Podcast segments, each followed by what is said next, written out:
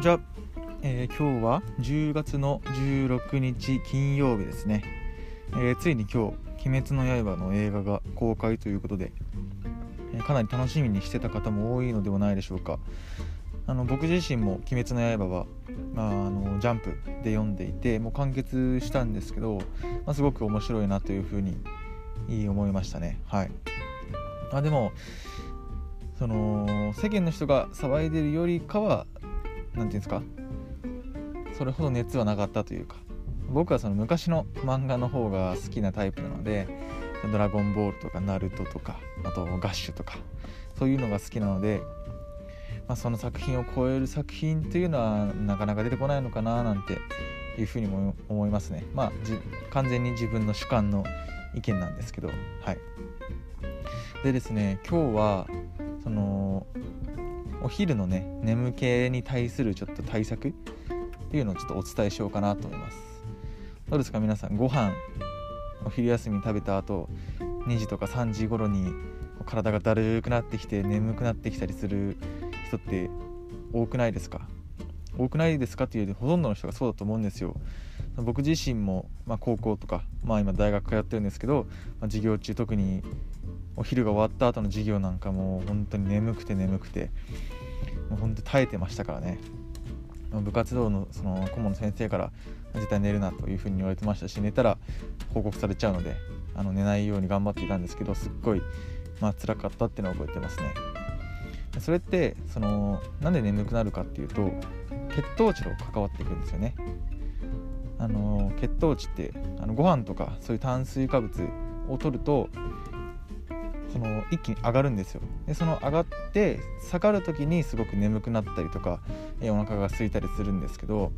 その白米とかパンとか、えー、麺とかそういうのって血糖値が上がりやすいんですね。血糖値が上がりやすいと下がるのも急激に下がるんですよ。そうするとですね眠気が、えー、起きたりするんですね。なので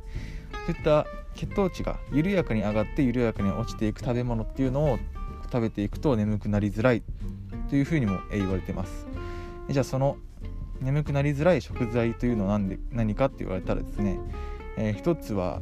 あのそ、ー、ばですね。そば粉を使ったそば。小麦粉だとちょっとあのー、眠くなりやすいんですけど、まあ、そういう何て言うんですか GI 値っていうのがあるんですよ。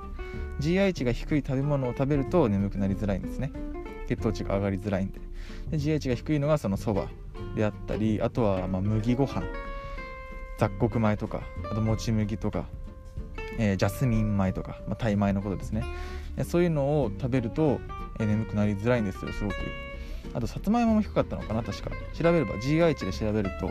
えー、出てくるんですけど GI 値が低いものを食べた方がいいですね。あとはその体脂肪にもなりづらいっていうふうにも言われています。GI 値が低い食べ物っていうのは。やはり血糖値が急激に上がって急激に下がると体の中にすごくたくさん吸収しようとするんですね。吸収も早いんですよ。そうするとですねその体の中で処理しきれずに体脂肪になってしまいやすいというふうにも言われています。血糖値が上がりづらい緩やかに上がるものであれば緩やかに吸収されていくので全部こう体内にエネルギーとして変換されるみたいな形でこう体脂肪にもなりづらいとも言われていますね。特におすすめなのがあのジャスミン米ですね、まあ、タイ米ですね。僕最近タイ米を原料のあれで食べてるんですけど全く眠くならないですねお昼とか。本当にすごいなと思いますね。白米食べてる時はもうお昼。それこそ2時3時頃はもう眠くてしょうがなかったんですけど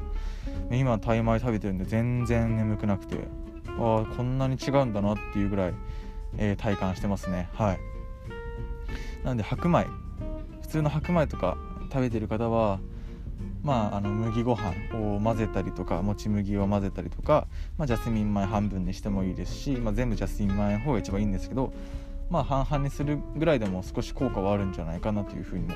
思います。若干やっぱジャスミン米とかは高いのかもしれないんですけど、まあ、手が全然出せないというわけではないのでお金に余裕がある方がいたら、ジャスミン米すごくおすすめですね。香りもすごくいいのでご飯がすごく進みますね。はい。ということで今日はそのお昼の眠気に対する、えー、対策を話していきましたけどどうでしたでしょうか？えー、明日から土日始まりますけど明日「鬼滅の刃」見に行くのか見に行く方が多いのかなっていうふうに思います、えー、僕も見に行きたいと思います。はい。では今日はこれで終わろうと思います。ありがとうございました。